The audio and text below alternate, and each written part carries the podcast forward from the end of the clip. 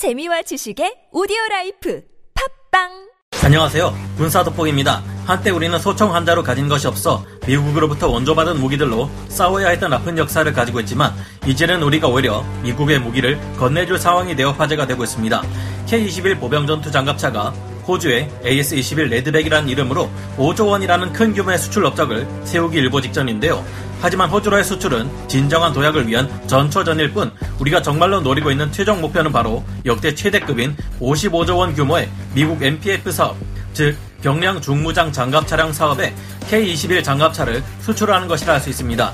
미 공군의 훈련기 사업인 TX 프로그램에서 우리의 T-50A가 선택되었을 경우 잠재적으로 미 해군의 수요까지 생각하면 1000대가량 수출되고 각종 지원책들까지 모두 합해졌을 때의 금액이 30조 원이란 것을 생각해보면 55조 원 규모의 MPF 사업은 정말 엄청나게 큰 이익을 얻을 수 있는 사업인데요.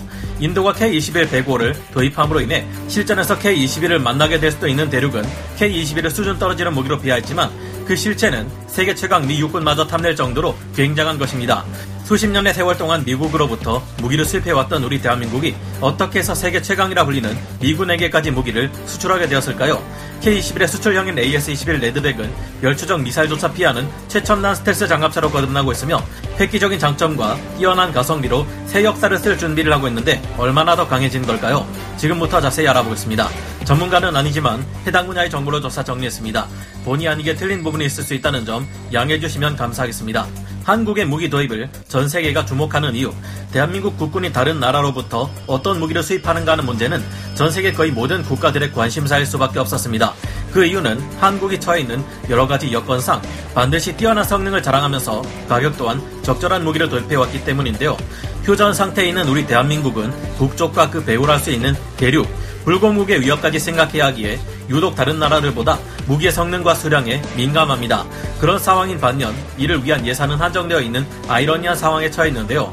이런 조건 때문에 비싸고 좋은 무기를 많이 사지만 본래 그 무기가 가진 가격을 다 지불하는 것이 아니라 가격도 싸게 구매해야 합니다. 말하자면 한 대에 대략 1억 원 정도 하는 벤츠 자동차 최신형을 사면서 가격은 3천만 원 정도 하는 아반떼 가격으로 사려는 것인데요. 자동차 매장에서 이런 소리를 했다간 욕먹고 쫓겨나기 일쑤겠지만 무기 도입은 한 번에 여러 대를 대량 구매하는 것이 대부분이기에 가격을 낮출 수 있어 가능합니다.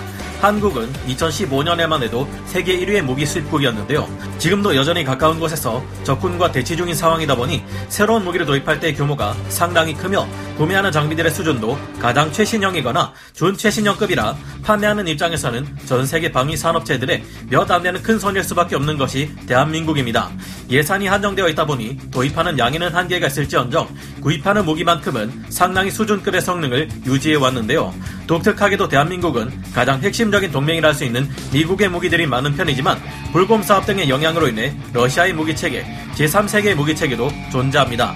이러다 보니 무기를 판매하는 방위 산업체들의 입장에서는 경쟁 상대가 많아지고 무기 수출 과정이 더욱 까다로워집니다. 한국이 제일 좋은 무기를 수입할 수밖에 없는 또 하나의 이유는 이 과정의 일거수일투족이 언론을 통해 자세히 공개되는 데다 여기에 돈을 내는 주체를 할수 있는 우리 국민들의 날카로운 감시가 항상 존재하기 때문입니다. 우리 한국이 일본처럼 F-35를 대당 2억 3,800만 달러라는 고가의 가격으로 샀다가는 나라 전체가 뒤집어지고 아주 난리가 날 텐데요. 여러 밀리터리 커뮤니티나 인터넷 사이트 등에서는 도입하는 소총 한 정의 제원과 도입 가격까지 낱낱이 비교할 정도니 대충 할 수가 없습니다. 이러다 보니 일본이 F-35를 대당 2,715억 원 정도에 산 반면 우리 한국은 고작 대당 1,200억 원에 구입했습니다. 다만 일본은 우리보다 비싸게 사는 대신 라이선스 생산이 가능하고 자체 창정비도 가능하며 부품을 생산한 뒤 수출을 할 수 있는 등 좋은 조건이 몇 가지 더 붙어 있습니다. 이러다 보니 의도치 않게 대한민국이 구입하는 무기 체계는 전 세계 많은 나라의 관심사가 되는데요. 야야야, 그 까다로운 한국이 F-15를 샀단다. 그럼 신뢰성만큼은 확실한 거 아닐까? 한국군은 보통 대량으로 무기를 사가니까 이번에 대량으로 사간 F-16 가격 내려가겠네. 우리도 이거 사면 더 싸게 살 수 있겠다. 이렇게 생각한다는 것이죠. 예를 들자면 한국군이 F-15K를 도입하자 싱가포르 공군도 라팔 대신 F-15K와 비슷한 사양인 F-15SG를 도입했다는 것을 들 수 있고요. 그리스가 214급 잠수함에 대해 불만을 드러내자 이를 도입하려던 터키와 포르투갈이 도입을 망설이고 있다가 한국군이 214급 잠수함을 도입해 운용하자 이를 보고 바로 도입한 것을 들 수 있습니다. 한국보다 큰 무기 시장을 가진 국가들은 모두 자신들이 직접 무기를 만들어 쓰는 국가이다 보니 대한민국은 전 세계 무기 시장에서 가장 독보적인 큰 손이 되어버렸는데요. 이러다 보니 한국이 새로운 무기를 도입하려 한다 하면 세계 각국의 방산업체들 간의 총력전이 벌어지고 기술 이전 조건을 제한한다든지 도입가를 할인해 주겠다든지 하는 제안이 들어오고는 해왔습니다. 그리고 이런 한국의 수요는 운 좋게도 우리가 독자적으로 개발한 신규 무기를 수출하는 데 있어서도 큰 도움이 되었는데요. 최상위 무기 체계를 항상 선택하는 한국이 투입 대신 국산을 선택했다면 그건 분명 무기의 성능이 뛰어나기 때문일 것이다. 이런 기대도 있는 것입니다. 단지 이런 기대 때문만은 아니었고 실제로 한국으로부터 무기를 도입해 운용해 본 결과 성능에 만족한 국가들 의 경험 또한 큰 역할을 했죠. 덕분에 한국 무기는 이런 국가들의 관심 덕분에 규모의 경제가 적용 가능해져 가성비가 높은 무기를 생산할 수 있게 되었는데요. 하지만 세계 최강 미군은 뛰어난 무기 체계를 수출하는 입장이었지 도입하는 쪽이 아니었기에 이런 것에 관심이 없을 듯한데 어째서 K-21에 주목하게 되었을까요? 추적 불가 스텔스에 강력한 화력까지 더욱 강하게 진화하고 있는 AS-21 레드백, 현재 호주의 차기 장갑차 사업에 막바지 개량 작업에 착수하고 있는 AS-21 레드백은 더욱 강력한 무기를 얻었습니다. 호주 현지에 CBG 시스템즈가 개발한 솔라 시그마 쉴드, 즉 기동 위장 체계를 두른 것인데요. 덕분에 AS-21 레드백은 열상 감시 장비 탐지는 물론 열추적 미사일 공격마저 회피할 수 있는 스텔스 장갑차가 된 것입니다. 이를 위해서는 온도를 낮춰주어야 하기에 솔라 시그마 쉴드는 차량의 내부 온도를 낮춰주는 효과도 있다는데요. AS-21에는 미국의 노스럽 그루먼사가 제작한 마크 44S 부시마스터2 30mm 체인건이 장착되어 있어 M2 브래들리의 25mm 기관포보다 더욱 강력한 화력을 자랑합니다. 포탑은 이스라엘의 엘비스사가 만든 MT-30 MK2를 탑재했는데 여기에는 이스라엘 라파엘사가 만든 스파이크 LR2 대전차 미사일이 탑재되어 있고 이를 활용해 정확히 목표물을 타격하는 모습을 보여주었습니다. AS-21은 원본이라 할 수 있는 K-21 보병 전투 차량에는 없는 다른 첨단 장비들도 장착되는데요. 적이 날린 대전차 미사일과 부딪혀 이를 직접 요격하는 아이언 피스트 능동 방어 장비와 장갑차 내부에서만 바깥을 360도 살펴볼 수 있는 아이언 비전 또한 갖추고 있습니다. 특히 가벼우면서도 소음이 작고 내구력이 강한 고무 캐터필러 덕분에 무게를 줄일 수 있었는데요. 덕분에 그만큼 장갑을 더 달 수 있어 방어 능력이 향상되었습니다. 무게를 줄이면서 기동성과 방어력 두 마리 토끼를 다 잡은 것이죠. 고무 궤도는 실전에서 또 다른 이점을 주는데 전투 중 끊어지더라도 모듈형으로 즉시 수리해 이어붙일 수 있어 정비가 용이합니다. 이라크에서 작전을 수행했던 미군 장갑차들은 지뢰 등으로 인해 쇠로 만들어진 궤도가 튕겨나가면서 주변의 아군을 다치게 만들 때가 많았지만 고무 궤도를 사용하는 레드백 장갑차는 이런 우려가 없다고 하는데요. 이 사업에서 AS-21 레드백이 최종 선택될 경우 장비 자체에만 5조 원, 각종 지원 시설 및 시스템 수익까지 포함할 경우 14조 원에서 20조 원에 달하는 수익을 거둘 수 있을 것이라고 하는데요. 하지만 무려 4,000대 M2 브래들리 장갑차를 대체하는 사업인 미국의 OMFV 사업은 이보다 10배 규모의 수익을 보장할 것을 기대할 수 있습니다. 미군이 요구하고 있는 성능은 호주군의 사용보다 방어력을 좀 더 높였을 뿐 크게 다르지는 않은 것으로 알려졌는데요. 미군의 OMFV는 다영역 전장에서 기계화 부대 전투 능력을 확보하고 다른 장갑차들과 요모인 협동 작전을 중시하는 만큼 많은 전자장비를 요구합니다. 단순히 M2 브래들리를 대체하는 것이 아니라 완전히 새로운 역량을 확립하는 것이라 볼 수 있는데요. 현재 한화 디펜스는 미국 현지 기업인 오시코시와 제휴를 맺고 후보 업체로 선정될 경우 대규모 현지 인력을 채용하겠다고 하는 등 현지화에 큰 노력을 기울이고 있습니다. 경쟁 업체는 미국의 제너럴 다이내믹스 랜드 시스템즈, 독일의 라인 메탈, 영국 BAE 시스템즈 등인데요. 경쟁자들이 만만치 않지만 우리의 레드백 장갑차에는 충분한 가능성이 있습니다. 왜일까요?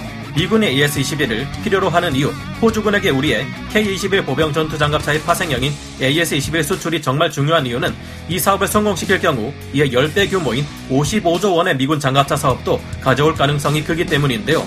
미군의 차세대 장갑차 사업인 OMFV는 선택적 유인 전투 차량이라고도 불립니다. 현재 미 육군이 운용하고 있는 M2 브래들리 보병 전투 차량을 대체하기 위한 차세대 장갑차가 필요한 상황입니다. M2 브래들리 보병 전투 차량은 지난 1981년부터 현재까지 6,700여 대가 생산되어 각종 전투에서 활용되어 온 대표적인 미 육군의 장갑차인데요.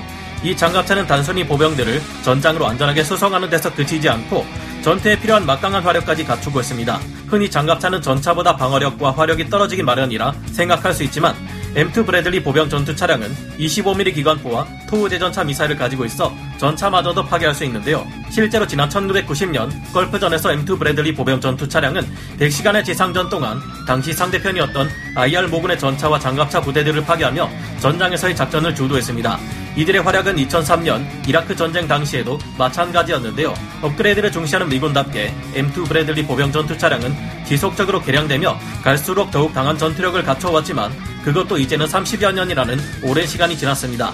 미 육군은 M2 브래들리를 대체할 보병 전투 차량을 확보하기 위해 FCS 사업을 통해 MGV 차량을 개발하기 시작했습니다. MGV는 공통형 차체를 사용하되 기병 전투 차량, 전차, 자주포, 보병 전투 차량 등 여러 가지 형태의 파생형을 만드는 방식으로 우리나라 돈으로 볼 때 35조 원이라는 막대한 사업이 투입되었습니다. 하지만 이 사업은 기술적 한계에 부딪혀 실패했고 2010년 미 육군은 GCV 보병 전투 차량이라는 새로운 사업을 시작했는데요. 그런데 이 사업마저 2014년 2월 취소되기에 이릅니다. 미 육군이 다영역 작전을 새로운 교리로 받아들이면서 M2 브래들리 차량을 대체하기 위한 OMFV 사업이 새롭게 진행되는데요. 이를 위해 2020년 1월 독일의 라인메탈사와 미국의 레이시온사가 팀을 이뤄 만든 링스 KF-41 차량과 제너럴 다이나믹스 지상사업부가 만든 그리펜3 차량이 경쟁하게 됩니다.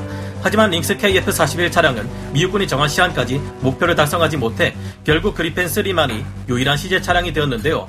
이렇게 되자 미 육군은 국내외의 다양한 방위 산업체들에게 기회를 주고 좀 더 꼼꼼하게 M2 브래들리의 후속 장갑차를 도입하기 위해 2차 OMFV 사업을 시작했습니다. 미국 방산업계 소식들에서 밝힌 바에 따르면 미 육군은 호주 육군의 랜드 400 3단계 사업의 최종 두 개 후보 중 하나인 우리 대한민국 한화 디펜스의 AS-21 레드백과 같은 차량에 큰 관심을 가지고 있다고 하는데요. 부디 호주와 미국에서 AS-21 레드백이 큰 성과를 거둬 우리 한국 무기의 우수성을 전 세계에 알려주었으면 하네요. 세계 최강 미 육군에서 사용하는 한국의 레드백이라는 타이틀이 붙을 경우 이후의 수출 잠재력은 더욱 어마어마할 테니까 말이죠. 여러분은 어떻게 생각하시나요? 오늘 군사 돋보기 여기서 마치고요. 다음 시간에 다시 돌아오겠습니다. 감사합니다. 영상을 재밌게 보셨다면 구독, 좋아요, 알림 설정 부탁드리겠습니다.